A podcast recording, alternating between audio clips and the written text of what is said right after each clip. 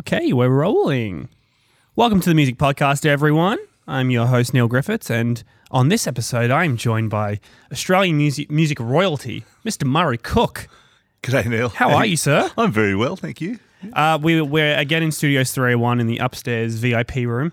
You've got the fancy chair. Oh, I know. Yes, I'm very I'm comfortable. On, I'm on a very standard office chair. I feel quite low down. That's anything. Well, um, it's it's great to have you here. It's great to meet you. Oh, cheers. Um, we uh, you're of course here to promote the Soul the Soul Movers' new album, Bona Fide, yeah. which is out today. Yes. Yeah. Congratulations. Thank you. Very uh, exciting. This is pretty interesting because you guys actually recorded this album in several U S studios. Yeah. Yeah. We um, we did. Most of it in Muscle Shoals, Alabama, and uh, Memphis, Tennessee. We um, recorded in some pretty iconic studios. Mm. Um, in Muscle Shoals, it's uh, Fame Fame Studios and Muscle Shoals Sound um, it, that have amazing history in soul and rock. And uh, then we did uh, a, one a, a session in um, Royal Studios in Memphis, which is where Al Green recorded all his amazing um, seventies albums. Mm. And uh, for a lot of people, the big one is Sun Studios, because where Elvis Presley was. Uh, yeah. Uh, Discovered. Yeah. Now, correct me if I'm wrong, the one of Elvis's drummers, you guys had a little chat with him and he kind of said, oh, you're thinking about recording here? And at that time, you hadn't at all. Yeah, we we were at um, South by Southwest in Austin, Texas a few years ago, or a couple of years ago now. And uh, when, when that finished, we just went on a little road trip as tourists and uh, visited Muscle Shoals Sound uh, um, in Muscle Shoals and... Um, yeah, and this guy, Gene Chrisman, came out of the studio and we started talking to him. Well, Lizzie...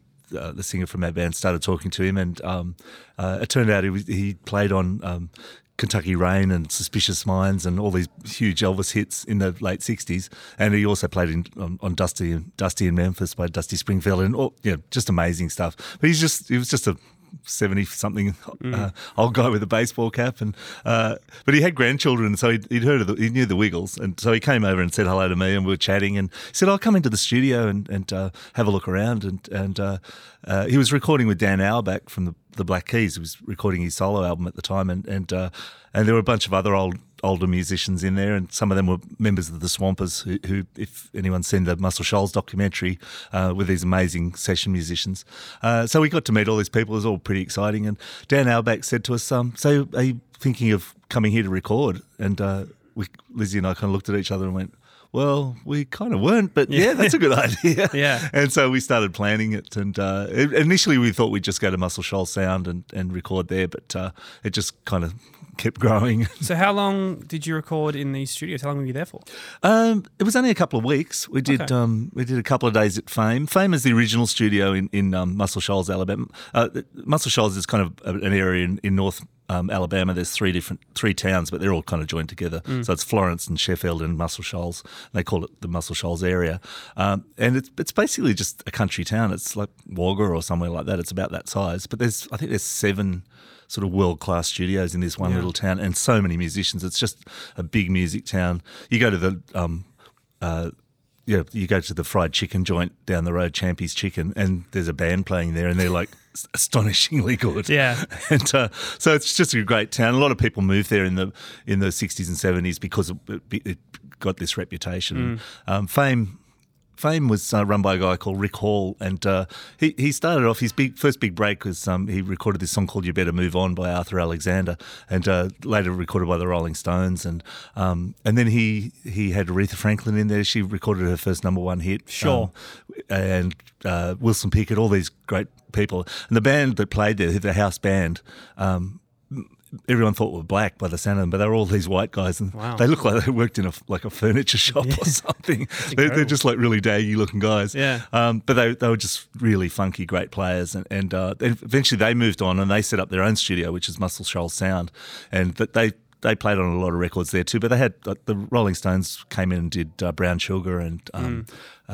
uh, uh, Wild Horses from Sticky Fingers, and then all these people: Rod Stewart, Bob Seger. Um, uh, All these amazing artists uh, Paul Simon recorded like big hit albums mm. there. So it became known as a real music area. So it was pretty thrilling for us to go in. And we, we re- actually recorded our three of our songs with two of the Swampers mm. um, playing on it. So it was, for a music nerd like me, it was pretty See, yeah, as someone who, I'm not a musician at all. So like, especially like, you know, we talk about three oh one even, I'll come here and they'll be like, oh, you know, this guy was here, like mm. uh, Kanye West has been here, mm. uh, Elton John has been here. Mm. And that blows my mind. And a lot of the engineers like, it's not that big of a deal. Do, do you kind of get that feeling? Like when you mentioned those names, Rolling Stones and, and Elvis and Aretha Franklin yeah, have been I in know, these rooms. That, that blows. How do you not freak out yeah, about that? You do a bit. And, and you kind of had, we had to be careful not to be too overwhelmed. For yeah. a little while, when you first go in there, you just think, oh, there's all these photos of these people working in the yeah. studio, and and uh, and the studios haven't changed. Uh, you know, the, um, well, Muscle Shoals Sound has, because it stopped being a studio for a while. Mm. And they closed down, but it's since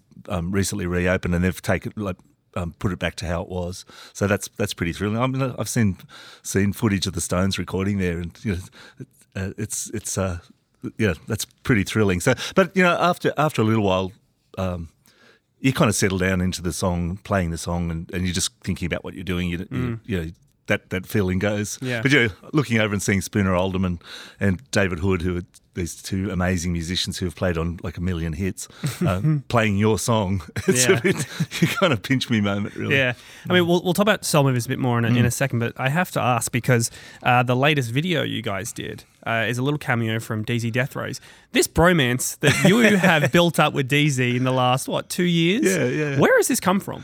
It it came from them initially. It was um it was actually the guy uh, Gus Moorman who uh, who uh, directed the video for Like People approached me, and he saw this song as, as a really positive song, so he wanted like some sort of positive presence in there, mm. and uh, uh, so he thought of, of me, and and uh, uh, I, I just had so so much fun with it, and and the guys. It looks like it. Yeah. It was it was great, but it was it was really hard work because I'm in nearly every I'm in every shot just about, mm. and uh, so you know I did like ten hours work on the day, and and uh, the the boys just did uh, you know came in for about an hour. Yeah, well, are you sure? Yeah. So how did it work on this video for the Soul Movers? Yeah, they well. The other way around. Oh, no, they still didn't do much. But I just contacted them because I've I've had a – you know, I did Splendour with them mm. um, and uh, so I just got in touch and said, hey, guys, we're, we actually filmed it at the same – in the same venue. It's, it's oh, wow. Balmain Town Hall. So yeah, it's the, okay, yeah, So yeah. it's the same place. And uh, so he said uh, – hey guys, can you can you come down and be in our video? They were really, they were really up for it. Yeah. They were good sports. And they, they kind of re- reprised what – they did in so their is, own is that how it worked at Splendour as well? Was it just a simple they just reached out and said, "Do you want yeah, to come?" Yeah, yeah. That we'd um, I you know whenever they, they were in Sydney, I'd go and see them play. Mm. And uh, one t- yeah, one time I uh, I uh, uh, invaded the stage. They didn't know I was coming on. I just came on and sang some backing vocals. Um, so yeah, they they said, "Oh, yeah, come and do Splendour." And we actually got together and, and rehearsed it because mm. we did uh, we did Like People, and uh, which is pretty actually a pretty complicated song, but um, mm. uh, that was great fun. And then um, also did uh, Highway to Hell by A C D C. Yeah, that was great, and they, and they were uh, yeah getting me to shred on a couple of yeah. things. I think everyone just has this assumption like you must be like their uncle or something yeah. because you guys do so much together. Yeah, it's funny. Is, it's funny on Insta on Instagram quite often on their posts people are saying, "Where's Murray?" There was a picture that they had like a, a people mover and it had a trailer on the back, and yeah. someone wrote, "It's the trailer for Murray." So it's it's good fun. It's yeah, good fun. It's um your story in particular is obviously very interesting because um you know obviously the Wiggles were a thing, yeah. but you were a Sydney-based rock band, right? Bang Shang Lang. Yeah, that was that was actually while the Wiggles was happening. That um, I used to play when mm. I had time off. Um, but in the eighties, I had a, a couple of bands, actually with one of the guys from Bang Shang Lang. Mm. I had a band that started in the late seventies called the Transistors, and that was a really fertile time for music in in Sydney and, and in Australia in general because nearly every pub had bands mm. and. You know, some of the bigger bands who were or, who were just coming up, like the Angels and Cold Chisel and Midnight Oil, they they played seven nights a week, um, wow. sometimes you know nine gigs a week, that sort of thing. And so for, even for little bands, there was lots of opportunities to play, which was great because we were just kind of starting out. We weren't that great, but um, but we had lots of opportunities to play. And then we that finished, and then we started another band called Finger Guns, and we recorded an independent single and then a cu- couple of singles for a major mm. label. And and um, it you know it didn't. do that well, but but we played a lot and, and um, yeah, really sort of build up our chops. Because mm. I mean, correct me if I'm wrong, the, the assumption probably, whether rightly or wrongly, is that when you become a, a kid's entertainer, that's kind of the dream. But for you, you were a rock guitarist, and I know you famously said that your dream was the the idea of, of a kid watching that and wanting to pick up the guitar. Yeah, well, um, yeah, and that kind of happened, really. I, I've met lots of hmm. y- young people now who said they, they were into the Wiggles when they were little, and and um, uh, and that was their kind of introduction to music. And I've met quite a few who say that was why they started playing guitar, because they saw me playing it. Mm. So, you know, that's that kind of stuff's really, really pretty rewarding. Mm. Yeah. Correct me if I'm wrong, because this has been a, a, a crazy rumor that I've heard so many times. I grew up in Kellyville. Fun yeah. fact about me. Yeah. Did Anthony live in Kellyville, and was the big red car in his front yard? It probably was at one stage. Um, it was covered by a big blue tarp, yeah. and we saw the colourful wheel, and I thought, no, that's yeah, not I real. think he lived there for a while, but he, he um, his mother had a, a property, his parents had a property yeah. there, and, and uh, yeah, I'm pretty sure the big red car was there for a while. I just, I just assumed it was just like a prop. No, it goes. There were a couple of them. We we had one built for for the, a movie that we did in the yeah. late, late uh, nineties, and uh, it was built on a Volkswagen chassis, so mm. it was actually petrol-driven, and, yeah. and you could drive it around. It was a bit unreliable. There's a scene in the movie, actually, where where we, we sort of go around in a circle and then drive off, and the accelerator got stuck, and we drove off at, like, high speed, and it's...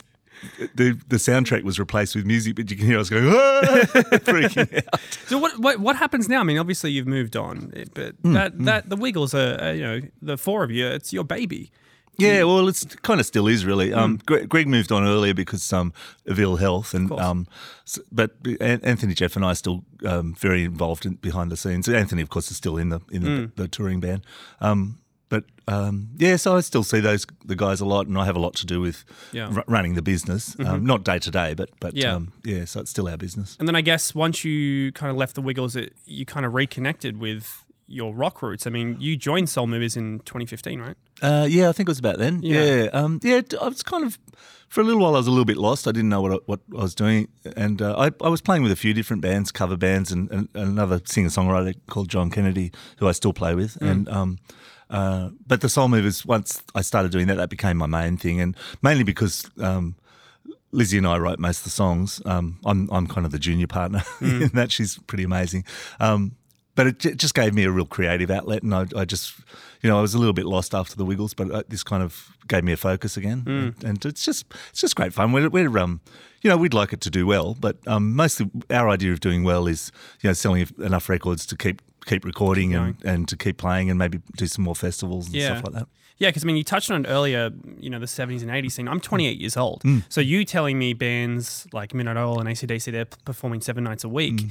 that's crazy to me in Sydney right now because of what's going on. You yeah. did a, a really great speech at a rally a couple mm. of weeks ago in Sydney. Yeah, yeah. Um, Don't Kill Live Music rally. Yeah. yeah. Tell me your thoughts on, on what the hell is happening in Sydney right oh, now. I don't think anyone really knows. Yeah. It's um, it's it's just crazy, you know. The the, this, the government have just um, had a knee-jerk reaction. I think they they need to be seen to be done doing something mm. about um, some deaths at festivals, and, and you know, like they definitely need to be doing something. But I don't don't think this is it. You don't go, you know, some people died at something, so let's shut them all down, which mm. is um, kind of what they've they've done. And the worst thing is they didn't really conf- um, confer with the, the industry. They didn't talk to anyone who ran festivals to say, well, how can we make it safer? What can we do?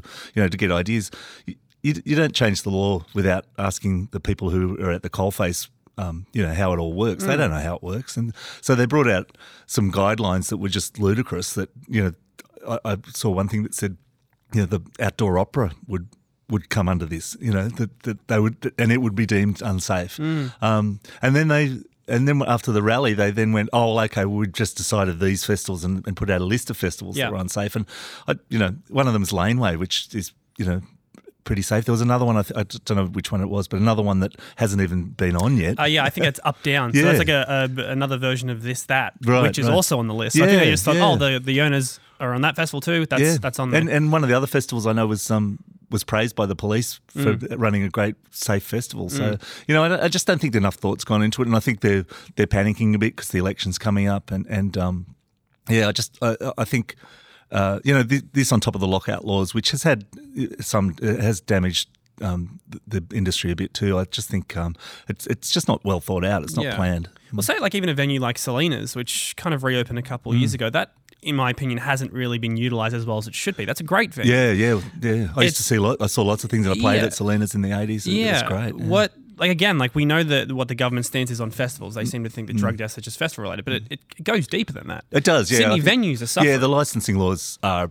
you know, are problematic too, I think, for music. Mm. And my my experience is that when people go to see a band, they they're not violent usually. They mm. you know, they've got a focus. They're not just, you know, downing drinks for the yeah. sake of it. They're yeah. they're there to, to maybe dance or to have fun, and you know, I, I, I think there's other ways of approaching these things. I just don't think they're thought lat- rat- laterally enough, and I think some of it comes back to the fact that a lot of people in the government probably never been to a gig. Yeah, I don't know. They don't, they don't seem to care. I think that's the thing. Yeah, yeah. Well, that's the other phased. thing. That's the other thing. This is like a huge business, and it's not just, you know, say with festivals, it's not just musicians or roadies and all the people involved in the festival itself. It's the communities around them. You know, think of like some uh, you know, a big festival like Blues Fest. I mean, the number of people that come into Byron for that, and the other festivals up there too, you know, Splendour and um, and there's, you know, the busing companies who mm. bus people out there, uh, all, all the um, accommodation, just the amount of money it generates.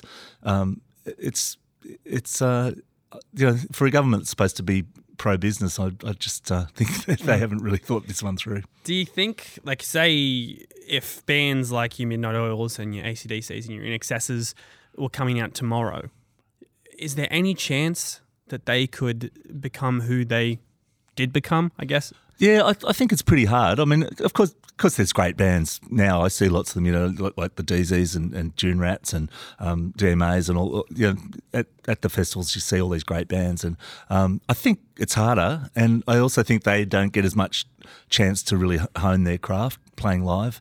Um, you know, all these the cultures that were playing for five years before they got a record deal. You mm. know, every night, and so by the time they they really became well known, they were so good.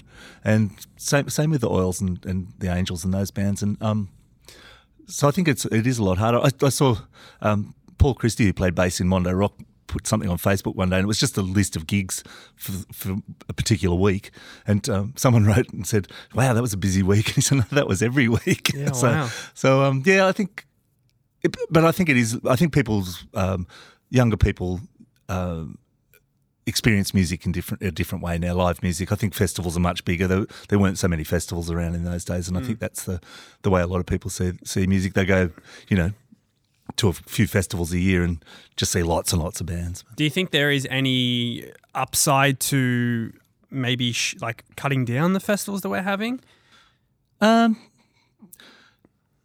Well, the only sometimes if you make um, if if you change things like that, that, that something else will spring up. I, I know people are very re- resourceful and they, they want to experience all sorts of culture and, and uh, um, you know, if, if there aren't as many festivals, they'll find some, some other way to see yeah. bands. Yeah. So tell me about the tour life. Like, again, going back to when you tell me the bands would tour six, seven nights a week or they're performing, would it be the same venues or would it just be city no, no, city? Di- yeah, different. So if, if you were touring, if you were from Melbourne and you came to Sydney, You'd, you'd play like seven seven nights in different venues, but there were heaps of venues. There were, you know, all the sub- suburban pubs. There were the big suburban pubs like Sylvania Hotel, Carringbar Inn, um, Comb and Cutter at Blacktown, Family Inn at Rydalmere.